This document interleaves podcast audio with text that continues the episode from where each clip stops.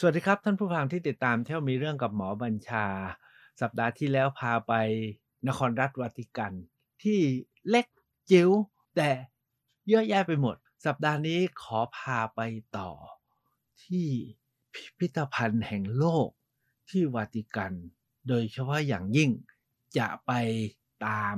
ตำนานพระเจ้าสร้างโลกที่ซิสตีนชาเปลในนครรัฐวาติกันครับ เที่ยวมีเรื่องกับหมอบัญชา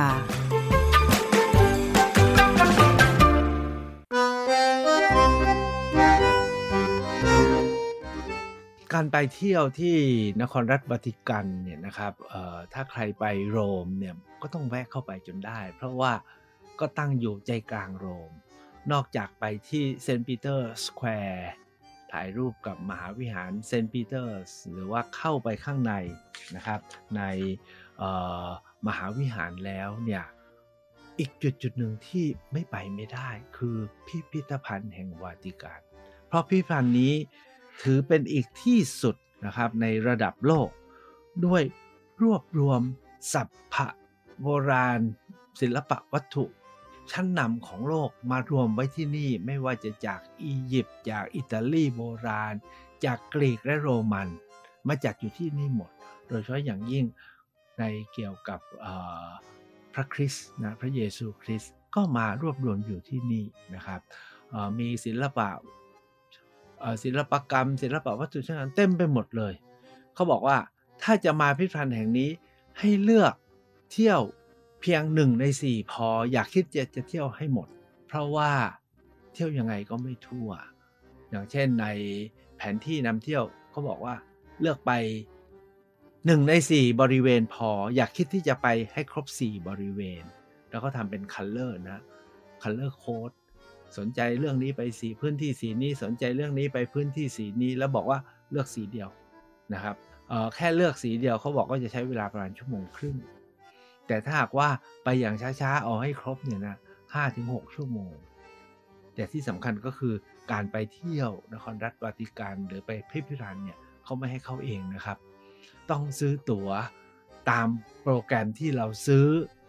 และที่สำคัญคือเขามีขายด้วยนะครับ เพราะโปรแกรมมันแน่นมาก เราไม่สามารถจะเลือกได้ทั้งหมด ตั๋วนู้นหมด ตั๋วนี่หมด โปรแกรมนี่หมดนะครับ แล้วทุกกลุ่มมีไกด์ทัวร์เขาก็ไม่ได้ปล่อยให้เราเดินเอง แล้วถ้าหากว่าเราตามไม่ทันหลงครับ ผมไปวันนั้นผมก็เกือบหลงเพราะโอ้อยากดูนู่นอยากดูนี่ว่าไปถึงปรากฏว่าไกด์เขาบอกหายไปไหนคนหนึ่งพี่น้องต้องไปตามลากผมกลับมานะเขาก็ทำให้ขบวนก็พลาดเป็นนิดหนึ่งเสียเวลาเพราะเรา พื้นที่ทั้งหมดของพิพิธภัณฑ์วาติกันเนี่ยนครรัฐเนี่ยผมเรียนไปแล้วเมื่อคราวที่แล้วมีพื้นที่ 300 ไร่ โดยสัดส่วนแล้วเนี่ย ประมาณ 1 ใน3เนี่ยเป็นอุทยานและ 1 ใน3เนี่ยเป็นปราสาทราชวังพิพิธภัณฑ์นะครับและอีกหนึ่งใน3เนี่ยคือสแควร์แล้วก็มหาวิหารและระระบบบริการต่างๆนะครับเฉพาะตัวพิพิธภัณฑ์นะครับเขาก็ต้องเข้าทางประตูทางเข้าที่เขาออกแบบไว้ แล้วก็ต้องไปเข้าไปรอคิวนะฮะไม่ใช่ว่าซื้อตั๋วเสร็จนะเขาจะเรียกให้เข้าไปว่ากลุ่มนี้ ได้เวลาแล้วก็เข้าไปยืนรอคิว ระหว่างรอคิวเข้าเนี่ยก็จะมีคนนำพาของเรามาบรรยายสรุปให้เขามีภาพมีข้อมูลให้เราดูครบนะครับ โดยเฉพาะอย่างยิ่งสองภาพที่เขาจะให้ดูก็คือภาพของฝ้าเพดานแห่งมหาวิมหาวิหารซิสตีน ที่วันนี้ผมจะพาไปเที่ยว กับที่ผนังมหาวิหารซิสตีน ก็คือเขาเรียกว่า The Last Judgment เนี่ยอันนี้มีอธิบายว่าอย่างอลังการเลย เพื่อให้เข้าใจ ราะพอเข้าไปในนั้นเขาบอกว่ามันแน่นมาก จะไม่มีเวลาดู ให้ฟังที่ตรงนี้บรรยายก็ไม่ได้ มันจะเสียงรบกวน เพราะเข้าไปในนั้น จะไม่มีการบรรยายใด ๆ รูปห้ามถ่ายเพียงแต่ชี้ให้ดูนู่นดูนี่ คุณก็ดูเห็นแล้วก็ต้องไหลแล้วก็ต้องออกเมื่อเมื่อพ้นหยุดอยู่ก็ไม่ได้เพราะคนข้างหลังก็จะมาดันนะครับ นี่ก็คือสภาพของมหาวิหารซิสตีนและส่วนในบริเวณพิพิธภัณฑ์นะครับ เมื่อเราผ่านจุดเรียกว่าจุดปฐมนิเทศนะครับ จุดที่เขาทักซักซ้อมกับเราเรียบร้อยแล้วเนี่ยเราก็ผ่านเข้าไปเนี่ยอาหารอาคารของเขาเนี่ยสร้างเป็นอะไรดีผมใช้คำว่าเป็นเป็นอาคารสองชั้น เป็นเหมือนกับรูปตัวยูอะนะครับอ่าเป็นเหมือนรูปตัวยูหรือเกือกม้า2ชั้นนะครับ แต่ละขาของเกือกม้าเนี่ยยาวประมาณสัก 400 เมตร 400 เมตร เขาบอกว่าทั้ง2ชั้น และทั้ง 2 ฝั่ง ฝั่งละ 400 400 400 400 ก็รวมแล้วก็ประมาณ 2 กิโล เป็นพิพิธพิพิธภัณฑ์ทั้งสิ้น เฉพาะพิพิธภัณฑ์เนี่ย เดินกัน 2 โลนะครับเดินเปล่าๆแล้วเดินผ่านๆแบบเดินเขาเนี่ยนะสโลก็เดินครึ่งชั่วโมง แต่นี่เราต้องเดินดูเดินอ่านเดินอธิบาย มันจะต้องใช้เวลาก็อย่างที่เขาว่าแหละครับ วันเดียวก็ไม่จบแล้วมีสิทธิ์หลงนะครับ หรือไม่ก็ ไม่ได้ดูอะไร จนครบถ้วนตามสิ่งที่ควรจะดูเพราะฉะนั้นในพิพิธภัณฑ์ที่นี่เนี่ยนะครับวันนั้นเราเข้าไปถึงเนี่ยก็เส้นทางของนะพอโผล่เข้าไปปุ๊บนะครับ ก็จะไปเจอใช้คำว่าห้องที่เขารวบรวม ศิลปะโบราณวัตถุโดยเฉพาะอย่างยิ่งประติมากรรมชิ้นใหญ่ๆนะครับ จากโลกอียิปต์และโลกอิตาลีโบราณที่เรียกอิทรัสคัน ทั้งหมดเนี้มาจากการขุดค้นเมื่อราวๆ 300 ปีที่แล้วในยุคที่สันตปาปาเนี่ยมีอำนาจมีบารมีมากนะครับต่อจากนั้นมาเนี่ยก็จะมาเจอห้องที่เรียกว่าเก็บโบราณวัตถุศิลปะวัตถุประติมากรรมของกรีกและโรมัน แล้วท่านวางบางห้องเนี่ยวางอยู่เต็มห้องเลย บางจุดเนี่ยวางอยู่สองฝั่ง แล้วก็เดินไปแล้วมัน ต้องใช้คำว่าไง เหมือนเราเดินพาเหรดไปท่ามกลางจักรพรรดิของโรมันนะครับ แล้วก็นานาเทพที่ผมชอบมากก็คือ เทพที่นี่เขาชอบหมา มีหมาเยอะแยะไปหมดเลยนะฮะเลี้ยงหมามีหมาอยู่ด้วย มีหมาตามมีหมาต้อนต้อยต้อยอันนี้ก็เป็นสิ่งที่เราพบ แต่ที่มันแปลกและแตกต่างจากที่อื่นๆก็คือว่ามันมีโถง โถงที่ยาวมากนะครับสองฝั่งเนี่ยเต็มไปด้วยพรมมากพรมไม่ใช่พรมธรรมดา คือยกก่อนเนี่ยนะงานถักทอพรมเนี่ยเป็นถือศิลปถือว่าเป็นศิลปศิลปะชั้นสูง แล้วท่านใช้วัสดุชั้นเยี่ยมที่สำคัญก็คือทำเป็นผ้าอะมันไม่ใช่พรมปูพื้น นึกถึงพรมไว้ขึงผนังนะฮะผืนใหญ่บลูเลยใหญ่กว่าตัวช้างเอาแล้วกันนะใหญ่กว่าช้างเป็นตัวตัวนะครับ แล้วส่วนใหญ่ก็เป็นรูปเกี่ยวกับประวัติทางด้าน คริสตจักรและศาสนาจักรนะครับว่าด้วยพระเยซูพระมารีอะไรต่ออะไรเนี่ยผมดูไม่เคยรู้เรื่องเท่าไหร่ เพราะว่าศึกษาเรื่องนี้ไม่มากนะแต่รู้ว่าสำคัญ รู้ว่าศักดิ์สิทธิ์แล้วเวลา ชาวฝรั่งเขาเดินเขาเขาดูรูปต้นก็อธิบายรูปนี้นะครับ แล้วเขาก็เขารู้ไงว่าใครเป็นใครคล้ายๆ กับว่าเวลาเราไปดูภาพพุทธประวัติเราก็รู้ไงว่านี่อ๋อฉากนั้นนี่คือพระสารีบุตรนี่คือพระอะไรเขาก็คงรู้ว่านี่คือเซนนั้นนี่ก็คือเซนนี้นี่คือสิทธิ์พระเยซูองค์นั้นองค์นี้ อันนี้เราไม่เคยรู้เรื่อง แต่ที่พอรู้เรื่องที่สุดก็คืออีกโถงหนึ่งนะครับ โถงนี้นะครับ ยาวรวมกันแล้วเนี่ยเอาว่าเท่าไหร่อะ ยาวรวมกันก็ประมาณ 200 เมตรอะ 200 เมตร ถามว่าขึงอะไรรู้ป่ะพรมที่ทอเป็นรูปแผนที่รัฐต่างๆในเขตนั้นนะอย่างเช่น นาโปลีที่ผมไปมาก็มีแผนบอลลูใหญ่เท่าไหร่ดีใหญ่เท่ากับผนังห้องประชุมใหญ่ๆนะครับ เป็นแผนที่ของเมืองนาโปลีทั้งเมือง ก็เรียกว่ามีแผนที่เต็มไปหมดทุกคนแต่สมัยนั้นเนี่ยเรื่องแผนที่เป็นเรื่องสำคัญนะ ก็สุดท้ายเท่าที่เราเห็นพรมมี 2 แบบ อันที่ 1 แผนที่แสดงขอบเขตและอาณาจักร อันที่ 2 ก็คือภาพเกี่ยวกับพระเยซูนะครับ แล้วก็เรียกว่าพระสันตะปาปาต่างๆนะครับดูแค่นั้นเนี่ยเราก็รู้สึกว่าอิ่มแล้วนะครับ แต่พอเดินต่อไปจนสุดโถงเนี่ยก็จะเริ่มเจอนานาวิหารแล้วนานาห้องซึ่งเขาเก็บงานศิลปะต่างๆ ห้องแรกที่ ทุกคนหยุดแล้วก็ทึ่งก็คือ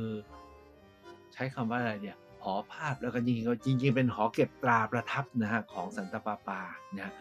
ก็คือที่ราฟาเอลวาดรูปไว้ แต่วันนี้ผมจะยังไม่ไปที่นั่น ที่นี่เนี่ยเขาอนุญาตให้ถ่ายรูปได้นะครับ เราก็ดูกันอย่างเต็มที่เพื่อรอคิวไปสู่อีกมหาวิหารหนึ่งคือมหาวิหารซิสตีนนะครับ ซึ่งถือเป็นไฮไลท์สุดๆ เพราะว่ามหาวิหารนี้ว่ากันว่ามีความศักดิ์สิทธิ์ หลายประการ ความศักดิ์สิทธิ์ที่หนึ่งก็คือ เป็นห้องที่ใช้ในการประชุมพระคาร์ดินัลเพื่อคัดเลือกพระสันตะปาปาดูยิ่งศักดิ์สิทธิ์คงจำได้ใช่ไหมว่าเขาประชุมกันหลายวันกว่าจะได้พระสันตะปาปา แล้วเขาจะนั่งดูเขาดูสัญญาณควันใช่ไหมถ้ามีอะไรออกมาอ่าแสดงว่ายุติแล้วมีสันตะปาปาองค์ใหม่เรียบร้อยแล้วเห็นว่างั้นนะครับ ราะฉะนั้นมหาวิหารนี้นี่จึงศักดิ์สิทธิ์มากทุกคนก็จะรอที่จะไปที่นั่น เราก็มีเวลาอยู่ที่หอภาพที่ราฟาเอลวาดไว้ จนถึงได้เวลาเราก็เข้าไปในมหาวิหารแห่งซิสตีนอันนี้แหละครับเป้าหมายที่ผมจะพาท่านไปเที่ยววันนี้นะครับ ก็คือไป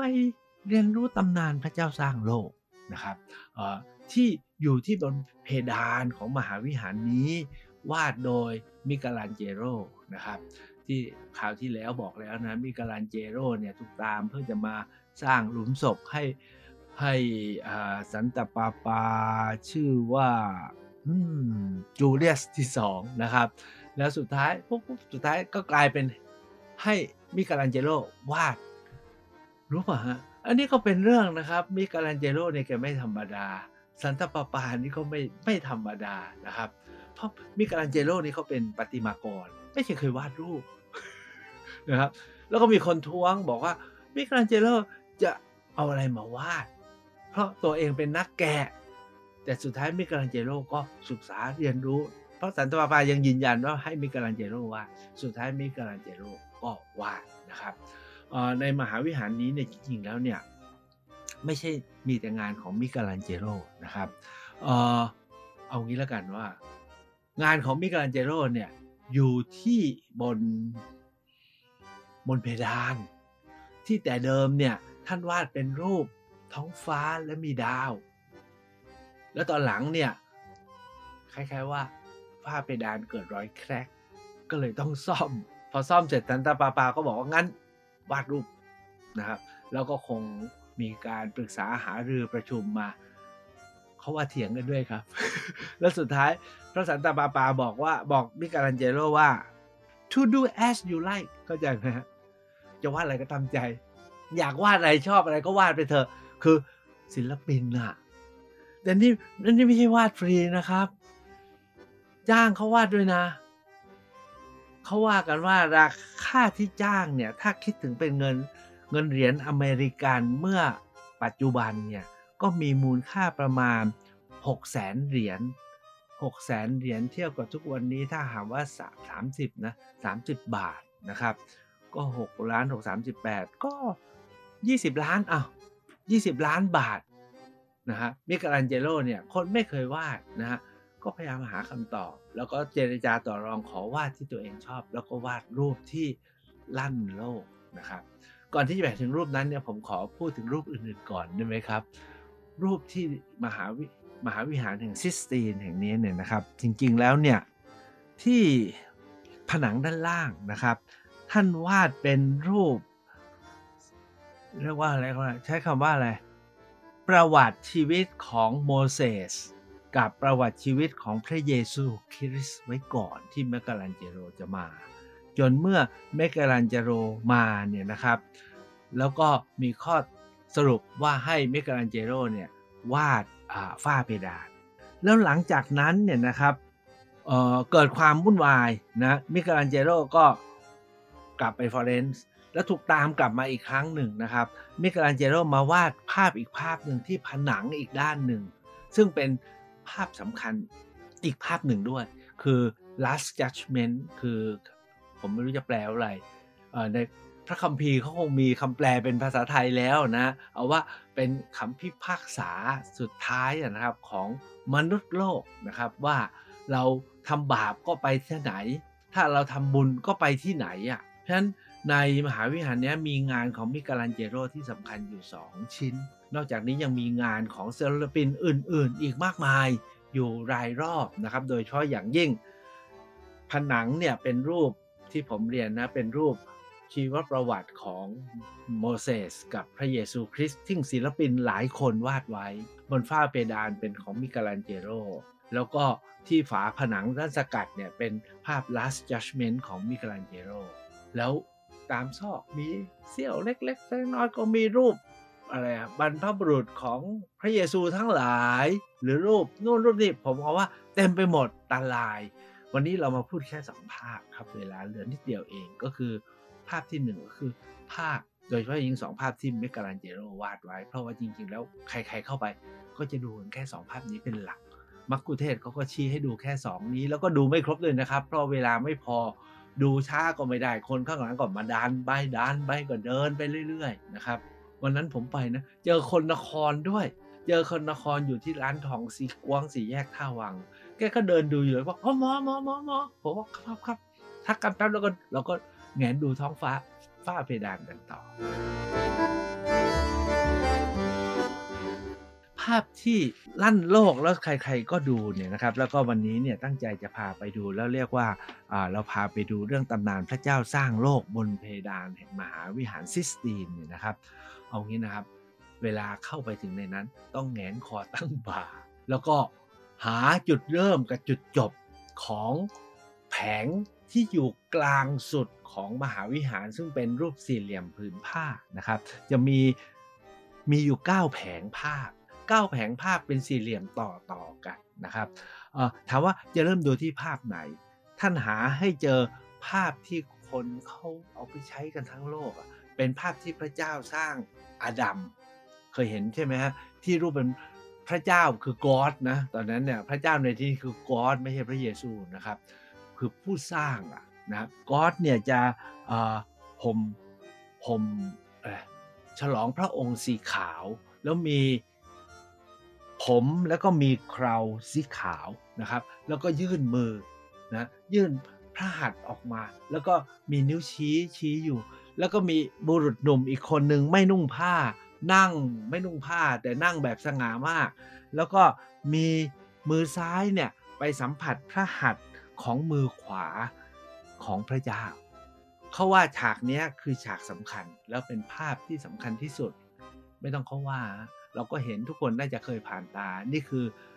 ภาพที่พระเจ้า ให้กำเนิดมนุษย์คนแรกของโลกคืออดัม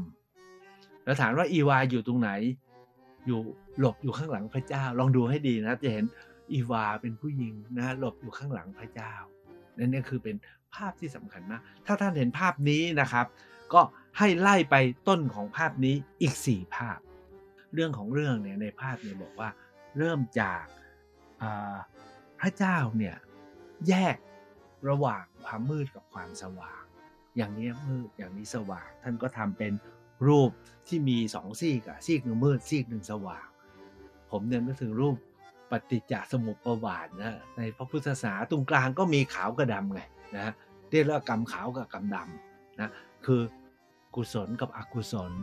พระเจ้าก็จริงๆ ผมตีความนะทุกอย่างก็เป็นอย่างอย่างนั้น แต่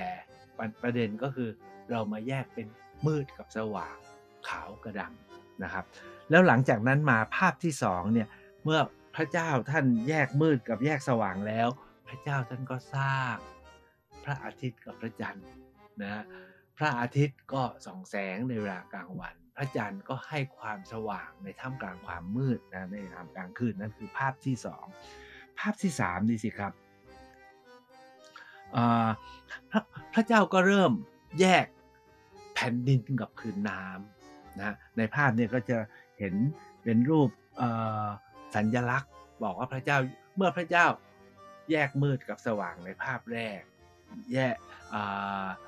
อะไรอะหนึ่งแยกมืดกับสว่างสร้างพระอาทิตย์กับพระจันทร์นะครับ ก็ว่าด้วยแผ่นดินกับพื้นน้ำในภาพที่สามจากนั้นพระเจ้าก็สร้างมนุษย์คือภาพที่สี่พอมาถึงภาพที่ห้าเนี่ยครับพระเจ้าก็สร้างอีวาออกมา ก็เห็นเป็นรูปผู้หญิงปรากฏนะครับโดยพระเจ้าให้พรภาพที่ 6 เป็นภาพสำคัญที่สุดนะครับในภาษาอังกฤษเนี่ยใช้คำว่าอ่า origin of sin นะครับ origin of sin ก็คือการเริ่มแห่งบาปนะครับถามว่าการเริ่มแห่งบาปคืออะไรนะครับคงจำได้นะอยู่ในสวนอีเดนนะแล้วอดัมกับอีวาก็เห็นแอปเปิลใช่ไหมแล้วก็ไปกินเด็ดแอปเปิลมากินนะฮะ นะฮะก็รู้ดีรู้ชั่วนะเมื่อรู้ดีรู้ชั่วแล้วเลือกทำนะครับ แล้วก็มีผูกพันนะครับนี่ผมแปลเป็นภาษาแบบพุทธๆหน่อยนะฮะอ่าแล้วหลังจากนั้นก็ทำให้ว่ามนุษย์เราก็เลยกลับมาติดอยู่กับ ดีชั่วชอบไม่ชอบนะครับ แล้วก็หลังจากนั้นมาอีก 3 ภาพเนี่ยก็นำมาสู่ภาพที่ว่าด้วย เกี่ยวกับเรื่องโนอาห์น้ำท่วมโลก แล้วก็มืดมัวเมานะครับ ทั้ง 9 ภาพนี้แหละครับที่ว่ากันว่าเป็นที่สุดนะครับ ในคำบรรยายบางอย่างเนี่ยเขาก็บอกว่า ภาพทั้ง 9 ภาพเนี่ยผมลองใช้คำภาษาอังกฤษนะครับ ไม่รู้จะแปลเป็นภาษาไทยดีภาพเป็นภาพที่บอกถึงเรื่อง creation of the world คือการสร้างโลก นะสร้างสรรพสิ่งสร้างโลก จากนั้นว่าด้วยสัมพันธภาพนะครับกับมนุษยชาติ สัมพันธภาพของพระเจ้ากับมนุษยชาติก็คือสร้างโลกสร้างสรรพสิ่ง แล้วก็สร้างสิ่งมีชีวิตนะครับ แล้วสุดท้ายเนี่ยเเป็นภาพชุดที่หลังจากพอไปกินลูกแอปเปิลนะแล้วก็รู้ดีรู้ชั่วมีบาป แล้วสุดท้ายก็มัวเมาแล้วก็เสียผู้เสียคนเนี่ยเขาใช้คำว่า mankind's fall from God's grace คือสุดท้ายมนุษยชาติของเราเนี่ย ก็ตกต่ำจากพระเมตตา พระปราณีของพระเจ้า แล้วเราก็ติดอยู่กับเเรื่องที่เราติดอย่างทุกวันนี้ ถามว่าเมื่อเราเผชิญอันนี้เนี่ยนะครับไปจบด้วยอะไร ก็ต้องไปจบด้วยอีกรูปหนึ่งที่เรียกว่าเป็น last judgment นะรูปนี้เนี่ยนะครับ จริงๆเพิ่งวาดทีหลังนะครับ วาดหลังจากภาพบนฝ้าเพดานเนี่ยประมาณสัก 20 กว่าปีนะครับเป็นภาพที่มิคาแลนเจโรเนี่ยถูกตามมาวาด อันนี้เนี่ยมองไปเนี่ยใหญ่มากอยู่บนผนังข้างหน้าเลยนะครับเเห็นว่าทราบว่าต้องปิดหน้าต่างไปสองหน้าต่าง ราะว่าอยากจะให้มีภาพนี้ และจะมีพระเจ้าอยู่ตรงกลางนะครับ มีพระเยซูเจ้าอยู่ตรงกลาง ข้างล่างเนี่ยจะมีรูปใช้คำว่าไงดี ก็เหมือนกับภาพนรกสวรรค์ของพวกเราอะนะครับ คือพระเจ้าเป็นผู้สร้างเป็นผู้มีพระเมตตานะครับ อยู่ที่เราจะเป็นยังไงบ้าง ถ้าเราทำบาปพอเราตายไปเขาทำเป็นรูปหลุมศพเนาะแล้วก็มีคนมาขุดศพเหมือนก็มาพิพากษา แล้วก็บอกว่าทำบาปอย่างนี้ไปทางนี้ไปทางนี้ทางนี้นะครับจะเป็นสารพัดรูปของผู้ทนทุกขเวทนานะครับมีบาปกรรมมากก็อยู่ข้างล่างของภาพ แล้วก็พระเจ้าเนี่ยอยู่ตอนกลาง แล้วก็แวดล้อมด้วยนานาผมใช้ว่า ถ้าจะว่าไปก็คือเซนต์นะฮะหรือถวยเทพถ้าภาษาเรานะก็อยู่แวดล้อมถวยเทพ แล้วก็เหนือขึ้นไปนะครับ ก็เป็นสภาพแบบบนสวรรค์ถ้าคนที่ทำดีก็ได้ขึ้นไปอยู่บนโลกไปอยู่กับพระเจ้านะครับ ที่เท่กว่านั้นเนี่ยนะเขาบอกมีอยู่รูปหนึ่งนะเป็นรูปเซนต์เบทลมิวนะครับ แล้วท่านถือหนังหนังเป็นหนังสัตว์ มิกาลันเจโรเนี่ยนะ วาดหน้าตัวเองอยู่บนผืนหนังอะ่ะ คือศิลปินพวกนี้เขาไม่ได้มีซิกเนเจอร์นะไม่มีลายเซ็นแต่เขาพยายามที่จะวาดรูปของเขานะครับ แฝงอยู่ณจุดใดจุดหนึ่งของภาพเพื่อบอกว่าฉันวาดเท่านั้นยังไม่พอนะครับ บางทีเขาก็วาดรูปศิลปินคนนู้นวาดรูปศิลปินคนนี้ที่เขาระลึกถึงอะเป็นหน้าคนนั้นคนนี้ เท่าที่เขาจะคิดว่าไอ้คนนี้ คนนี้เหรอใส่หน้าคนนี้เข้าไปแล้วกัน อันเนี้ยมันจะไปปรากฏมากอยู่ในภาพชุด School of Athens จะมีหมดนะฮะราฟาเอลเนี่ยวาดรูปทั้งมิคาลันเจโรนะครับรวมทั้งวาดรูปของเลโอโนดาวินชีซึ่งสองคนนี้เขาไม่ถูกกันคงจำได้นะครับ ว่าเขาทะเลาะกันเขาเถียงกันเขาเลยแข่งกันนะครับ เพราะฉะนั้นเนี่ยมันก็จะมีเทคนิคมีลูกเล่น แต่ที่สนุกกว่านั้นก็คือว่าทุกวันนี้เวลาไปเนี่ยเขาจะชี้ให้ดูอีกเรื่องหนึ่งคือเขาเพิ่งจะบูรณะใหญ่ของภาพทั้งบนฝ้าผนังนะครับ แล้วก็ภาพทุกภาพเนี่ยเขาเพิ่งเพิ่งบูรณะใหม่ แล้วด้วยความก้าวหน้าทางวิทยาศาสตร์ ปัจจุบันเนี่ยการบูรณะครั้งนี้เนี่ยเขาพบว่าสีที่เขาเห็นก่อนบูรณะเนี่ยมันผ่านการบูรณะมาหลายครั้งแล้วมีคราบสารพัดอย่าง เขาพบว่ามีการเอาเปลือกไข่มาขัดเคยเอาเปลือกไข่มาขัดด้วยซ้ำไป เพื่อทำความสะอาดในยุคไหนก็ไม่รู้ แต่คราวนี้เขาเคลียร์ใหม่หมดจน ภาพมันใสขาวสวย จนหลายคนบอกว่า มันไม่เหมือนเดิมนะเขาอยากดูภาพแบบเก่าๆลึกจริงเหรอว่าของเก่าเป็นอย่างนี้ แต่เขาบอกว่าเนี่ยจากการวิเคราะห์ว่าเป็นเช่นนั้น ท้ายสุดนะครับในมหาวิทยาลัยแห่งซิสตีนมีอันหนึ่งที่เราไม่ได้เห็น แต่ผมว่าเรื่องน่าสนใจมากเลยก็คือว่ากรุงโรมเนี่ยเคยล่มอยู่ระยะหนึ่ง คือตอนที่ตอนที่เมคาลันเจโรวาดบนฝ้าเพดานเสร็จนะครับ แล้วตอนนั้นเนี่ยกรุงโรมเนี่ยล่ม เพราะว่ามีข้าศึกมาโจมตีทำให้มิเกลันเจโลก็กลับไปฟลอเรนซ์นะครับว่ากันว่าจริง ๆ แล้วเนี่ยนะครับ ในมหาวิหารซิสตีนที่มีรูปพระประวัติของพระเยซูกับโมเสสนะครับแล้วก็มีรูปตำนานพระเจ้าสร้างโลกอยู่บนฝ้าเพดาน ผนังผนังสกัดเนี่ยนะเป็นรูป last judgment เนี่ยเขาบอกว่าตรงคอเชื่อม ตรงผนังนะ เดิมเนี่ยมีพรมที่ราฟาเอลออกแบบไว้ ราฟาเอลก็เป็นอีกศิลปินหนึ่งที่ โด่งดังมากนะครับเออแล้วเป็นผู้ได้รับจ้างให้มาออกแบบมหาวิหารอย่างเซนต์ปีเตอร์สก่อนก่อนมิคาลันเจโรนะครับเขาบอกราฟาเอลได้รับมอบหมายให้ออกแบบพรม เป็นรูปพระประวัติพระเยซู แล้วก็ประวัติในพระคริสต์พระคริสตศาสนาเพื่อมาขึงแขวนไว้ในรอบมหาวิหารนะครับ น่าเสียดายมาก ในตอนที่โรมล่มคราวนั้น สิ่งที่เกิดขึ้นก็คือ พรมทั้งหมดที่สวยวิจิตรออกแบบโดยถือเป็นงานปฏิศิลปกรรมชั้นเยี่ยมถูกผู้ยี่ผู้ยำแล้วกัน ถูกลักขโมยเอาไปเผา เพื่อจะเอาวัสดุมีค่าคงมีทอง มีโลหะ มีเงินอยู่ในพรมนะฮะไปเผาเพื่อหลอมเอาวัสดุมีค่าไปขายครับ อันนี้ทุกวันนี้มันก็ยังเกิดขึ้นนะครับ เราก็เสียมรดกอันทรงคุณค่าไปเยอะมาก นะครับเอาไปขายจนหมด แต่เชื่อไหมฮะเมื่อประมาณ 30 ปีที่แล้วเขาไปตามเก็บเศษเท่าที่รู้ข่าวว่าเหลืออยู่ที่ไหนที่ไหน เอามาซ่อมแล้วต่อกลับมาได้จำนวนหนึ่ง นี่คือความพยายามของมนุษยชาติ ทั้งหมดนี้แหละครับคือเรื่องราวแห่งมหาวิหารซิสตีนนะครับที่มีเรื่องเต็มไปหมด แต่ที่สำคัญก็คือตำนานพระเจ้าสร้างโลกใน แวดวงพระคริสตศาสนา รวมทั้งประวัติศาสตร์ของพระเยซูคริสต์นะครับศาสดาโมเสสนะครับรวมทั้ง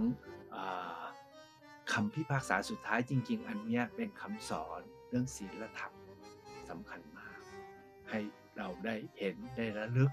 นะครับเหมือนกับเราไปวัดเมืองไทยเราก็เห็นรูปนรกสวรรค์คล้าย ๆกันรูปพระพุทธเจ้า ก็แนวเดียวกันครับ ใครว่า ก็แวะไป หรือใครอยากจะเห็นภาพนะครับ เข้าไปใน Google ครับ เคาะไปเลยฮะ Sistine Chapel หรือจะเคาะไปที่วาติกันซิตี้